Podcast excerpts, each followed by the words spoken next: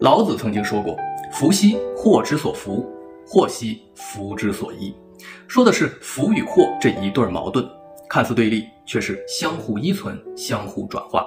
一件祸事有可能使人吸收教训，而后迎来福运，福运中的人也有可能因为掉以轻心或狂妄自大，反而滋生灾祸。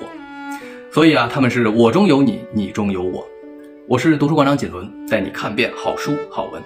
上集我们讲面纱，当女主角及第踏入梅潭府这一祸乱丛生的瘟疫之地时，她认为这是丈夫对自己不忠行为的惩罚，她觉得自己的命就要丢在这里。这时，一个在这儿工作多年、长相有些怪异的英国人威丁顿，在和及第的一次闲聊中，说了一段充满东方哲学的人生感悟，就像我开篇提到的是老子的道家思想。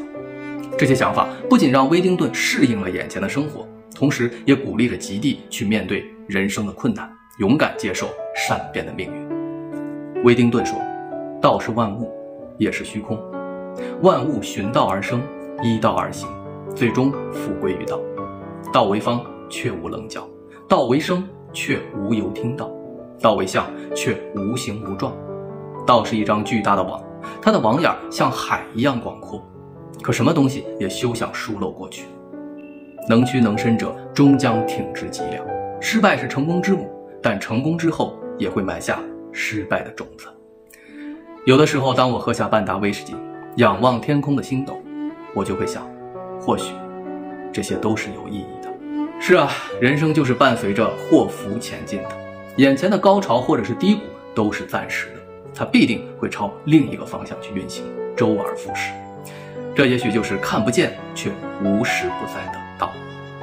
或许是受到了启发，及第开始认真地去感受这片令他恐惧的土地。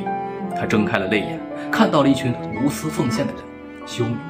在这片瘟疫之地，修女们是不顾一切，竭尽全力地去帮助每一个孤儿和病患，在生命面前筑起了一道圣洁的围墙。这深深地触动了及第，他加入了他们，用自己的力量对抗瘟疫。渐渐的，他不再恐惧，也不再迷茫，甚至重新拾回了人生的价值和意义。到这里呢，这本面纱就算是给大家分享完了。这本书融合了婚姻、人性、欲念、信仰等等这些问题，但看到最后，我觉得关于事物间的相互转化、辩证的统一思想更适合我们每一个人。也许你不会面对婚姻或感情的难题，但你总会有其他的困惑。